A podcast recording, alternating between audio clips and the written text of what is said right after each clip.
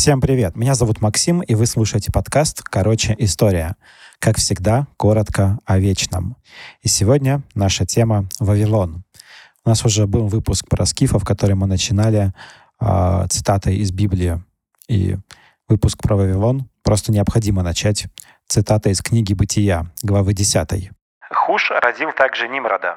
Сей начал быть силен на земле.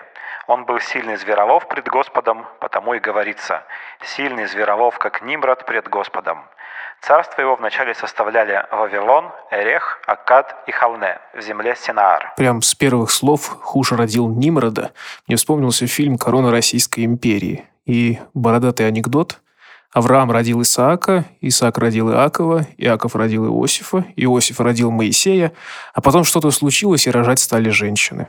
Всем привет, меня зовут Алексей. Удивительный, конечно, стиль, у ту Библии ни с чем не спутаешь. До начала XIX века о Вавилоне знали только из библейских строчек, а также от Геродота и Страбона. Земля Синаар упоминается в Библии что-то около восьми раз, и по поводу ее местонахождения спорят до сих пор. Хотя, кажется, есть консенсус, что этот топоним дошел до нас в виде названия города Синджар в Ираке. Страбон пишет. Вавилон также расположен на равнине. Его стены имеют в окружности 385 стадий, толщина стен 32 фута, высота их между башнями 50 локтей, а высота самих башен 60 локтей. Дорога по вершине стен настолько широка, что колесницы в четверку лошадей могут разъехаться. Вот почему эта стена и висячий сад считаются одним из чудес света. Дальше, однако, он сообщает нам о постепенном запустении Вавилона, которое случилось потому, что Александру Македонскому было сначала не до восстановления вечного города, он занимался покорением мира, а затем он, как мы знаем, умер молодым как раз в Вавилоне. И... и то, что осталось от города, было заброшено и разрушалось частью персами, частью от времени и в силу пренебрежительного отношения македонян к подобным сооружениям. В особенности же после того, как Селевк Никатор укрепил Селевкию на Тигре, поблизости от Вавилона, приблизительно в трех сотнях стадий. Действительно, как он сам, так и все его преемники уделяли много внимания Селевке и перенесли в нее царскую резиденцию. А в настоящее время Селевкия стала больше Вавилона. Последний же в значительной степени опустел, так что без колебания можно повторить о нем сказанное одним из комических поэтов относительно мегалополя в Аркадии. «Великая пустыня теперь Великий Град». Слова Страбона, которые я процитировал, все-таки преувеличение. На самом деле Вавилон продолжал оставаться действующим городом со своей администрацией вплоть до 650 года, пока его не снес арабский халифат.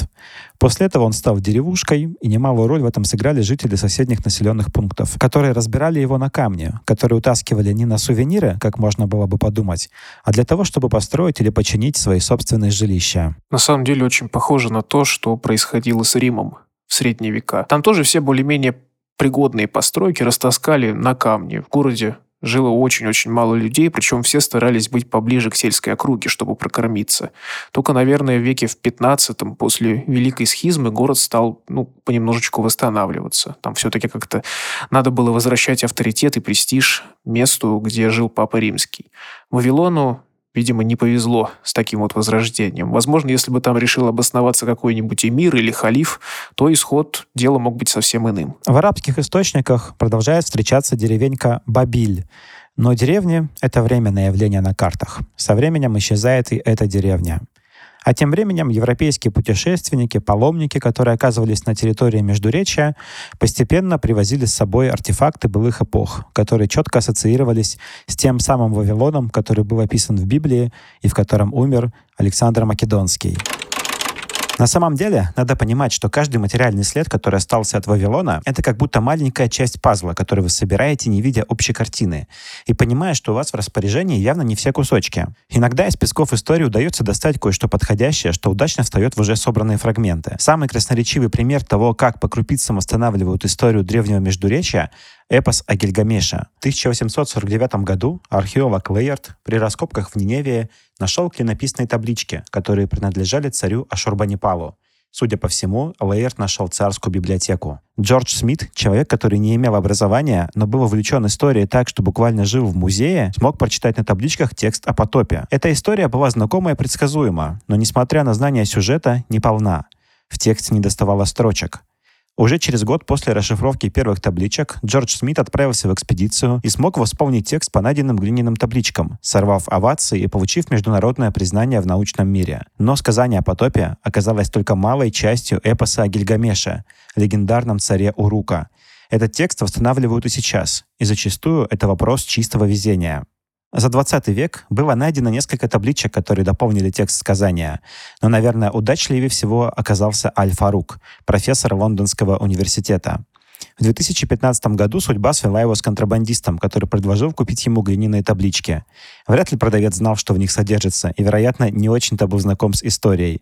Вряд ли бы он стал продавать образцы клинописи всего за 800 долларов, если бы мог прикинуть, сколько им лет. Так или иначе, профессору очень повезло потому что с помощью этих табличек он смог за более чем приемлемую цену восполнить пробел в истории, которую записали почти 4000 лет назад, откопали больше сотни лет назад, и все это время гештальт не был закрыт. Не закрыт он и сейчас, и историки всего мира ждут, когда кому-то повезет найти еще хотя бы один кусочек этого пазла. Больше истории об удаче вы можете услышать разве что в подкасте «Наука везения», который запустили студия «Гласно» вместе с Национальной лотереей. В подкасте есть два типа выпусков. Аудио-викторина, где приглашенная звезда пытается угадать, какая из трех историй о выигрыше в лотерею была на самом деле, какая была в лотерее мечта Леон, а какую сочинила нейросеть. Второй тип выпусков — это настоящая исследовательская работа, разговор со специалистом о том, насколько объективно существует такая вещь, как везение. Мне, например, зашел разговор с нейробиологом, который сначала сказал, что термин «везение» в нейронауках — это что-то, чего нет на уровне словаря. И я подумал, ну да, а что еще там обсуждать? А затем он детально рассказал о том, как организм реагирует на везение или невезение на уровне гормонов и нейронов. В общем, как мне кажется, это пока что одна из самых тщательных попыток пощупать удачу при помощи научных методов эпизодов. Так что проходите по ссылке в описании, слушайте историю об удаче и обогащайтесь знаниями о ней. В поэме Байрона «Дон Жуан», которая начала публиковаться в 1819 году, есть несколько стихов, так называемых «октав», посвященных Вавилону. В одной из них Байрон пишет «Скептические люди в наши дни твердят упрямо, но довольно вяло, что это все по басенке одни, что Вавилона вовсе не бывало. Евреям верить не хотят они, но им евреи тоже верят мало. Однако ведь нашел же Клав Дерич на месте Вавилона свой кирпич. То есть выходит, что, по крайней мере, во времена Байрона и раньше люди предполагали, что никакого Вавилона вообще может не быть. И расположен он приблизительно там же, где расположен и Эдемский сад. Правильно я так понимаю? Ну да, э, несмотря на то, что о Вавилоне писали и не только в Библии, но поскольку не было явлено никаких э, доказательств его существования, как, например, в случае с Римом, то э, в существовании Вавилона сомневались. Так, а кто такой Клавдий Рич, о котором говорил Байрон, а наш переводчик так удачно зарифмовал его фамилию со словом «кирпич»? А, ну, это такой... Это, Клавдий Рич был дипломатом, представлявшим интересы Британии, а вернее Ост-Индской британской компании в Багдаде. И вот в какой-то момент он увлекся то ли раскопками, то ли скупкой древностей. А Татьяна Гнедич, которая перевела эти строки Байрона, а, она родственница Гнедича, который перевел э, свой потрясающем стиле Илиаду. Это и вообще его была частная инициатива? Клавдия Ричи заниматься этими раскопками. То есть компания Остинская ему никак не помогала, я так понимаю. Да, это было его хобби. Э, и это хобби помогло ему собрать богатую коллекцию материалов, среди которых было множество табличек и рисунков с клинописью. Сейчас они в большинстве своем принадлежат Британскому музею, и готов поспорить, э, что множество из них вы видели в книгах, учебниках по истории и документальных передачах. Однако все эти записи оставались немыми и ждали своего часа, чтобы кто-то расшифровал их. Слушай, у меня из твоего рассказа возникло два вопроса. Первый вопрос — это почему Клавдий Рич вообще увлекся темой Вавилона? Ну, то есть он приехал в Багдад, правильно же, работал там в свою работу, моргнул, и вот бац, он уже вгрызается в землю. Или по-другому как-то было. Я вот сейчас, с твоего позволения, хочу найти побольше информации о Ричи, и надеюсь, тут будет магия монтажа, чтобы не заставлять никого ждать. Так, ну вот, Человек с детства изучал языки Ближнего Востока. Ну а там, наверное, где язык, там и культура, и история. То есть можно сказать, что его интерес как минимум не был спонтанным. Плюс, наверное, эпоха повлияла. Все-таки тогда на дворе начала XIX века, романтизм, интерес к старине, к мифам, а тут колыбель цивилизации. Чуть приложишь усилий, наверное, можно и Вавилонскую башню найти. Кстати, мы будем касаться истории Вавилонской башни в этом выпуске? Я скажу несколько слов о ней в послекасте. Отлично. Второй вопрос, который меня мучает, из такого праздного любопытства, как же мистер Рич умудрялся совмещать основную деятельность со своим увлечением. То есть, ну вот, прочитал, что Клавдий так основательно занялся поисками Вавилона, что вот он плюс еще какие-то раскопки ассирийских городов вел. Ну, то есть у него прям такая масштабная работа под его руководством велась. Это все-таки много и времени, много денег. Понятно, что Брич не был бедным человеком, но все-таки раскопки это тоже не в кабаке э, на всю катушку погулять. Ну, как бы то ни было, спасибо Клавдию Ричу за то, что он это все успел сделать, все это смог. И в целом подогрел интерес к Месопотамии. Немного обидно, конечно, что не он расшифровал клинопись, но тут уж ничего не поделаешь. В истории такое часто случается. Так, а кто, получается, разгадал надписи на древних табличках? Слава расшифровки принадлежит нескольким ученым, каждый из которых стоял на плечах своих предшественников, ну, кроме, может быть, первого, э, Георга Фридриха Гротефенда, который практически наспор смог разгадать одну треть древнеперсидского письма, которое тоже было клинописным, э, как и шумерское и акадское письмо. Следующим свой вклад внес Генри Роулинсон, который был не только талантливым ученым, но и хорошим спортсменом, а еще и, как Клавдий Рич, британским дипломатом времен Большой игры между Британией и Россией. Генри Роулинсон, судя по всему, очень хотел совершить какое-то открытие, но первая попытка у него не задалась. А, он скопировал надписи времен эпохи Ахименидов, расположенные в городе Хамадане в Иране. Но, как выяснилось, эти надписи уже нашли за несколько лет до него. Однако Роулинсону удалось сделать свой вклад в историю, э, скопировав знаменитую надпись на горе Бехистун, вырубленную в камне. Сама она гигантская, 7 на 22 метра. Но так как она вырублена в камне и расположена на высоте 105 метров, ее изучение требует подобраться поближе и как-то скопировать ее. Сейчас там построены такие э, строительные леса, на которые можно забраться для изучения. А, но во времена Роулинсона там не было никаких э, подобных конструкций. Создатели бехистунской надписи разрушили ступени или почему они там забирались. Это было сделано в целях сохранности, потому что надпись содержала рассказ о том, как царь Дарий I предупредив государственный переворот и свергнул своих врагов. То есть эта надпись прославляла Дария и должна была остаться как в назидание э, и в его восхваление. У Роулинсона получилось забраться на самодельной страховочной системе из веревок на высоту надписи. Он сбирался на гору многократно, проводя там по много часов. И копирование полного текста заняло у него почти 10 лет. Какое-то воплощение поговорки «вижу цель, не вижу препятствий». Я вот представляю, как на этого Роулинсона смотрели местные жители, для которых вот эта монолитная надпись — это что-то собой, само собой разумеющееся. Ну да, древняя, как бы, ну и что с того? А она всегда здесь была и будет. Вот, у меня был вопрос насчет того, что будет, она сейчас еще существует. Я правильно понимаю? Да, конечно. Да, э, то есть Роулинсон ее расшифровывал э, в конце 19 века, ее копировал.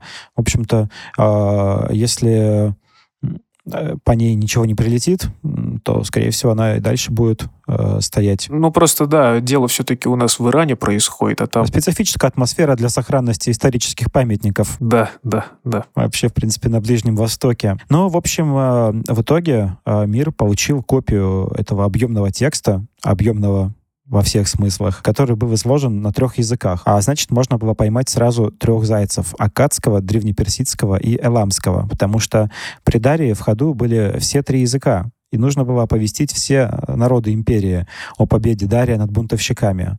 А, кстати, Роулинсон при расшифровке опирался на набор символов, которые постоянно повторялись э, в вот во всех трех надписях а, можно было увидеть э, постоянный набор символов. А, он предположил, что...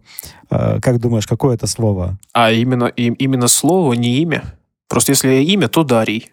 Нет? Ну да, да, конечно. Но имя Дарий там встречалось не так, чтобы часто. Там было другое слово, и это, думаю, уже просто тоже логично. Ну да, либо царь-правитель, может быть, какой-нибудь такой царь царей. Да, да, вот это слово царь, оно встречалось и на э, древнеперсидском, и на акадском, и на иламском языках. А, и, конечно, акадский язык, э, на котором говорили в Вавилоне, скажем, при Хамурапе, отличался от языка бехистунской надписи. Но ее расшифровка стала такой кроличьей норой в изучении нескольких языков, причем очень широкой. В 1857 году Королевское азиатское общество решило провести испытание. Эм, Королевское азиатское общество, в смысле Великобритании, Многие ученые к тому времени утверждали, что смогли перевести самую сложную часть — текст на акадском языке. А к испытанию допустили четырех э, человек, среди которых был э, и Генри Роулинсон.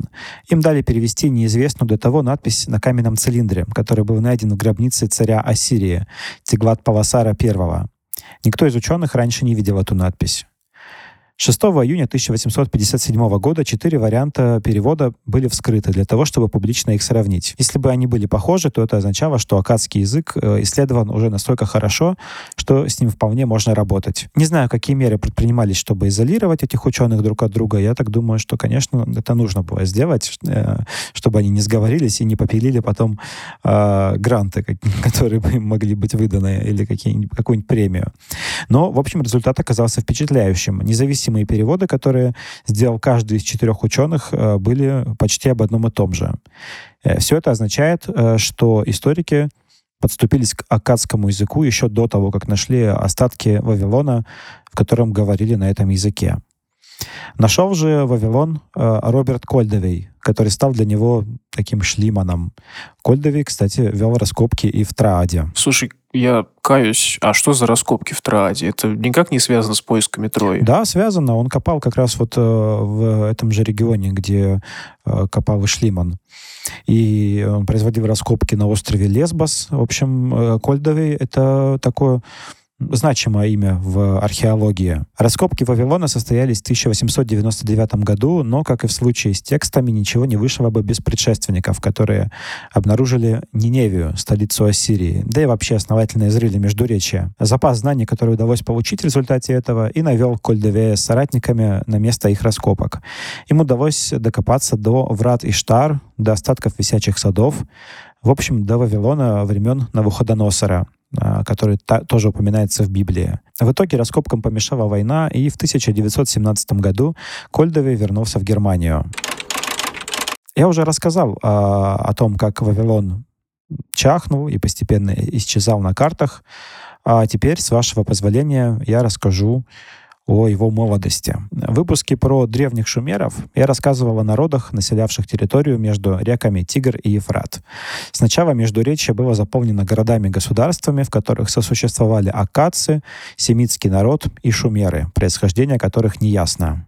Ну, come on. Все же знают, что это были инопланетяне, прилетевшие не пойми откуда. А возможно, вообще ящеры, с которыми древние русы боролись. А, но тема ящеров и древних русов, она сейчас э, вполне себе востребована. Да, но мы, мы не о ней, мы о Вавилоне сейчас. О реальном. Но мы не могли не коснуться, конечно, это, это должно было. А, но всех э, желающих я могу отослать к проблеме 2012 года, когда говорили, что вот прилетит планета Нибиру, а на ней будут анунаки. Анунаки — это вот как раз из шумерская мифология. А, ну ладно, вернемся к городам-государствам в Междуречии. И Вавилон был одним из таких городов, и нам известно его более древнее имя Кадингир. Это шумерское слово, которое означает «врата Бога».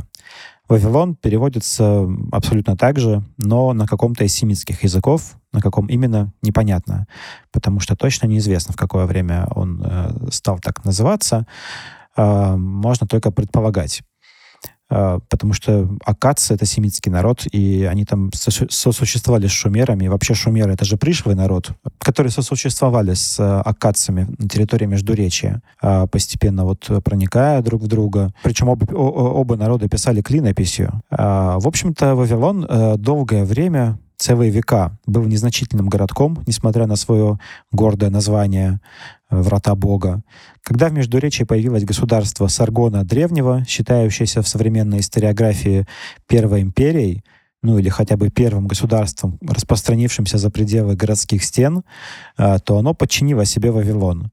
Когда потомки Саргона потерпели поражение от захватчиков гутиев, то Вавилон стал добычей новых властителей. А, кстати, а до сих пор не выяснили, что все-таки за народ этот был Гутии? Ну, как и большинство народов, которые приходили в Междуречие э, с мечом, а, они были пастухами до того момента, как, наверное, пока у них э, э, овцы не съели все их пастбища. Я больше про то, какой, какому народу какой общности они принадлежали. То семитские это народы или индоевропейские были. О, слушай, я тебе сейчас не скажу, потому что... э, Я просто интересуюсь, потому что вот, вот как вот их описывают, этих гутиев в поэме «Проклятие Акада». Не люди, несметные орды, гутиев, что не знают запретов, поведением люди, да разумением собаки, обликом сущие обезьяны. Ну, то есть, понимаешь, да, специфическое описание. То есть они настолько, видимо, хорошо э, испортили настроение шумерам, что вот те таким вот образом представили их в своей эпической поэме. Понятное дело, что, скорее всего, все это папа, метафора. Вот. Но как бы почему применили именно к? То есть земли же Междуречия захватывали другие племена, а по отношению к ним ничего такого нет. Ну, по крайней мере, вроде бы нет. Тип, типично описание варваров-захватчиков. А, они, мне кажется, похожи во все века, и их обязательно расчеловечивают, говорят, что а, а, обликом сущей обезьяны, да, как а, про Гутиев. Я думаю, что довольно типичная картина, но Гути, они действительно на самом деле эм, упоминаются как э, что-то, ну, не знаю, мне кажется, срав- сравнимое с описанием Ну, Гуднов, наверное. Гунов, да-да-да, да, э, забыл. Э, имя Атива. Э, Помнил? Вот забыл, как, как, как называлось, как назывался народ. Это все сказывается, потому что мы записываем выпуск вечером. В 22 веке до нашей эры шумеры прогнали гутиев, и начался век шумерского правления. Хотя государство того времени называется шумеро-акадским, это был век, в прямом смысле чуть больше ста лет, реставрации шумерской культуры, охватившей снова все Междуречье. Однако ни одно государство не существует вечно и никогда не будет, как бы кому не верилось в обратное. Так же, э, как когда-то примерно через тысячу лет случится коллапс бронзового века, так и в 21 веке до нашей эры голодные племена, которых больше не могла прокормить их прежняя земля, начали совершать набеги на Шумеро-Акадское царство. Эти народы назывались Амареи. Они, как и Гути, когда-то были пастухами, но нужда превратила их в завоевателей. Третья династия Ура сопротивлялась новой волне захватчиков, но, в отличие от гутиев, не смогла с ними справиться. Последний царь третьей династии Ибисуэн, как пишут в некоторых источниках, Ибисин, пытался построить стену длиной в 200 километров, которая бы не пустила Амареев в Междуречье, но он слишком увлекся войной с Эламом, которая его изгубила. Ну вот можно увидеть, что идею возводить стены от мигрантов придумали не в США времен Трампа, и не только об этом думали в Китае, намного раньше, в Месопотамии. Ну, как бы на самом деле вполне логичный шаг с учетом того, как часто по ландшафтам Междуречия кочевали разные народы. Эти просто ландшафты, ну вот, сами просятся для того, чтобы избороздить эту землю вдоль и поперек. Да, конечно, Трамп эту идею взял э, не из «Игры престолов» и даже не э, косплеил Великую Китайскую стену. Это даже восходит не к Адриановому валу, а это э, что-то э, более раннее. Но я уверен, что стена Ибисуэна — это первая зафиксированная такая преграда. Из-за войны э, с Эламом в Уре, э, столице Шумерско-Акадского царства, царил голод. А управляющий Ибисуэна, такой, э, если можно применить такой термин, майор-дом, наверное, ну, управляющий будет, наверное, корректней, отбыв на безопасное для себя расстояние, отказался подчиняться Ибисуэну и сам объявил себя царем. А тем временем Амареи грабили южные провинции, понемногу откусывая территории. А территории, которые контролировал Ибисуэн, понемногу уменьшались до тех пор, пока все государство не превратилось в нечто подобное тому, что существовало в Междуречии на заре цивилизации. Множество государств, отдельных друг от друга, иногда контролирующих только город и небольшой домен вокруг него. Сами амареи тоже не были монолитным народом. Разные их племена подчас враждовали друг с другом. В городе Ларси, например, образовался еще один центр силы, которым руководил амарейский вождь Напланум. Еще один центр был в городе Исин, которым правила династия, которую основал Ишби, Ишби-Эра, как раз вот этот майордом, мятежный чиновник при дворе Ибисина. Конечно же, нельзя вспомнить про Ашур, которым правил амарейский царь Шамши-Адат. В общем, после падения третьей династии Ура царей и царств между речи расплодилось. И перечень, который я привел, не исчерпывающий, потому что среди них были и амареи, и потомки прежних династий. Вавилон же, Вавилоном же правил представитель амарейской династии Сумуабум. Простите, думаю, никто точно не знает, какое ударение тут верное. Он был первым царем Вавилона и основателем Вавилонской династии. И получается, что только правящая династия была из амареев, а подавляющее большинство населения этой, условно говоря, империи — это акадцы и их потомки. А, я, я не знаю, сколько он привел с собой Амареев, но, как правило, а, вот когда Орда набегает, это все население ее воюет. Э, то есть там э, следом за ними идет какой-то обоз э, со стариками, женщинами и детьми, но, как правило, в Орде многие умеют держать в руках оружие, знают, с какого конца его держать, и воюют. И я думаю, что ну, учитывая, что у Мареев было еще несколько разных групп, которые враждовали друг с другом, то есть они не все разом в Вавилон переселились, я думаю, что, скорее всего, да. Подавляющее большинство населения было акадцами, шумерами и их потомками, да. А, возможно, что именно в это время Вавилон и обрел свое название, потому что амареи были семитским народом, они родственны акадцам, и, конечно, нашли с ними общий язык. Простите за каламбур. А, новое название, которое звучало, скорее всего, примерно как Баб-Илу, Э, то есть врата Бога, э, было понятнее и аммареям, и акадцам. А вот элементы шумерской культуры, которая напоминала о прежней поверженной династии, либо не поддерживались, либо уничтожались. Поэтому название Кадингир начало исчезать и осталось только в шумерском языке который дошел до нас в табличках, но далеко не весь. И до сих пор ставит загадки перед э, историками, лингвистами, археологами. Шестым правителем Вавилона в смысле в Амарейской династии, был известный всем студентам-юристам, и не только им, Хамурапи. И, наверное, первый вопрос, который здесь появится у слушателя, а что он такого сделал, кроме своих законов, что стал таким известным? Ответ очень прост. Он объединил где-то силой, где-то дипломатией несколько царств под властью Вавилона и создал новую державу, превзойдя в этом свои, своих предков и даже самого Саргона Древнего. Особенно с учетом того, что точные границы империи Саргона установить крайне сложно. По легендам, Саргон чуть ли не сред... через Средиземное море ходил то ли на Кипр, то ли на Крит завоевывать эти земли. А территории под властью Хамурапи вроде бы поддаются более ясному учету. Про знаменитые законы Хамурапи хочется сказать вот что.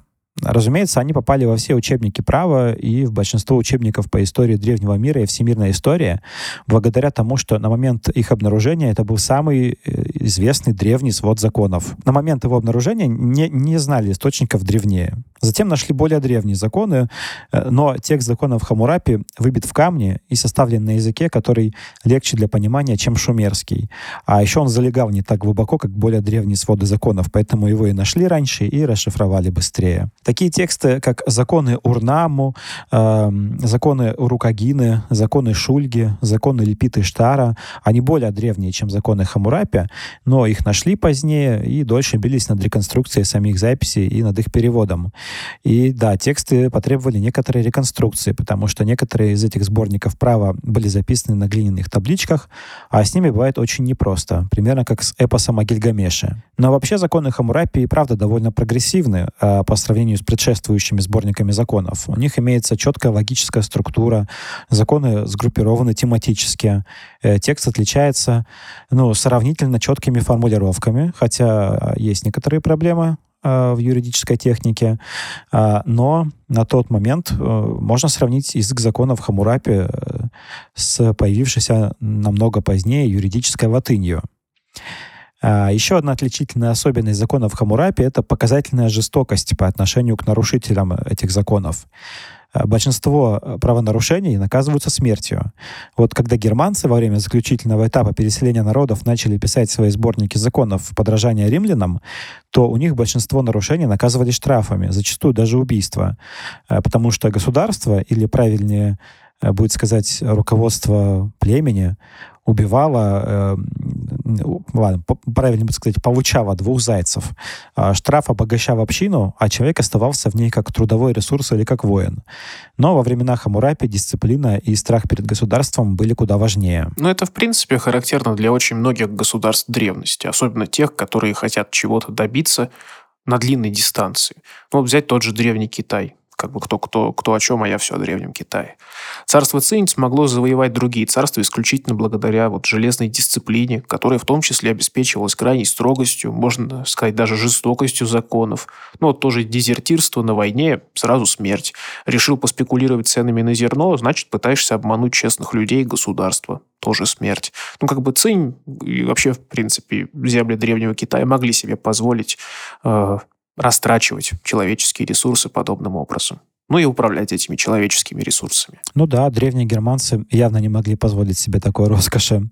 Еще изучая законы Хамурапи, студенты-юристы узнают о двух понятиях – талион и объективное вменение. Кто о чем, а я о праве. Талион — это наказание по принципу око за око, зуб за зуб. Само слово, конечно, э, не упоминается в законах Хамурапи, у него другое происхождение, но вот такой термин сложился. А талион бывает прямой и символический. Примеры прямого талиона в законах Хамурапи. Если сын ударит своего отца, то ему должно отрезать руки. Если кто-нибудь повредит глаз у свободного человека, то должно повредить глаз ему самому. Вот так вот прямо. Э, что скромничать. Если кто-нибудь выбьет зуб у лица одинакового положения, то должно выбить зуб ему самому. То есть э, прямой-то ли он? Э, ты что-то сделал э, и получаешь э, аналогичные последствия. Э, ну, то есть напрямую, око за око, зуб за зуб. А вот пример символического талиона. Если сын придворного служащего или блудницы скажет своему приемному отцу или матери, ты не отец мне или ты не мать мне, то ему должно отрезать язык. Получается, что э, вырезают, удаляют тот орган, а, который, а, которым человек э, совершил какую-то гадость. А, а объективное вменение, о котором я говорил, как о втором понятии, которое э, очень важно для законов Хамурапи, это когда лицо привлекают к ответственности, не устанавливая его вину. Вот э, вопиющие примеры из законов Хамурапи. Если строитель, строя кому-нибудь дом, сделает свою работу непрочно, так что построенный им дом обвалится и причинит смерть домохозяину, то строителя должно предать смерти. То есть строй дом, было довольно опасно. Ведь дом может обвалиться по разным причинам. Не только потому, что строитель плохо сделал свою работу. Да, особенно в Междуречье, где Тигр и Ефрат постоянно разливались, а дома состояли из глины. И эти дома вполне могло просто смыть водой. Да, из глины и палок. И то есть э, э не предполагалось проведение никакой экспертизы. А если дом обрушится, и это причинит смерть сыну домохозяина, то должно предать смерти сына строителя. А вот при чем здесь сын строителя? Он вообще ни в чем не виновен. Ну вот тоже по принципу око за око, зуб за зуб. И опять-таки не предполагается никакого расследования, никакого объективного установления э, вины э, строителя. Э, или вот. А если врач, делая кому-нибудь тяжелый надрез бронзовым ножом, причинит смерть этому человеку, или снимая из чего-нибудь глаза бельмо бронзовым ножом, повредит глаз этого человека, то ему должно отсечь руки. То есть быть врачом при Хамурапе тоже было опасно. Однако, если вред при этом причинялся рабу, то отвечал врач не головой, а только деньгами. Ну, оно и логично для того времени, потому что жизнь раба ценилась намного меньше, а лечиться раб мог разве что по желанию своего хозяина. Вот скажу сейчас ужасную вещь, потому что мы сейчас мыслями находимся в древнем мире. Так вот, для рабовладельца это было что-то вроде ремонта оборудования или визита к ветеринару. Только э, один и тот же врач мог в этом случае лечить и хозяина, и раба, испытывая, впрочем, при лечении раба куда меньше беспокойства. На каменной стеле с законами Хамурапи эти самые законы вручает ему бог солнца, Шамаш. Впрочем, для вавилонян э, сам царь тоже сродни богу. Но Хамурапи при этом, правда, в прелюдии к законам утверждает, что он божественный царь, но богобоязненный, и что он послушный слуга Шамаша, но сам не бог. Вообще в каждом городе Междуречия был свой бог, который, как считалось, жил в нем. И вот смотрите, самый первый город э, шумерского э, содружества, да, наверное, так э, можно сказать, потому что это долгое время не было одни, единым государством, да и вообще один из первых городов мира, Эриду, был домом бога Энки, который, в общем-то, один из крутейших старших богов. Э, группа этих богов называлась Игиги. Э, другие боги того же уровня — это Ану и Энлиль. Их дома были в Уруке и в Непуре. Причем Непуру не удалось получить э, влияние, каким обладал, скажем, Ур или позднее тот же Вавилон. Зато в Непуре располагался дом Энлиля, который долгое время был верховным богом. И я так предполагаю, что это было сделано по причине как, вроде как «не доставайся же ты никому», чтобы не драться за а, дом верховного бога. Его вот, вот так вот отселили.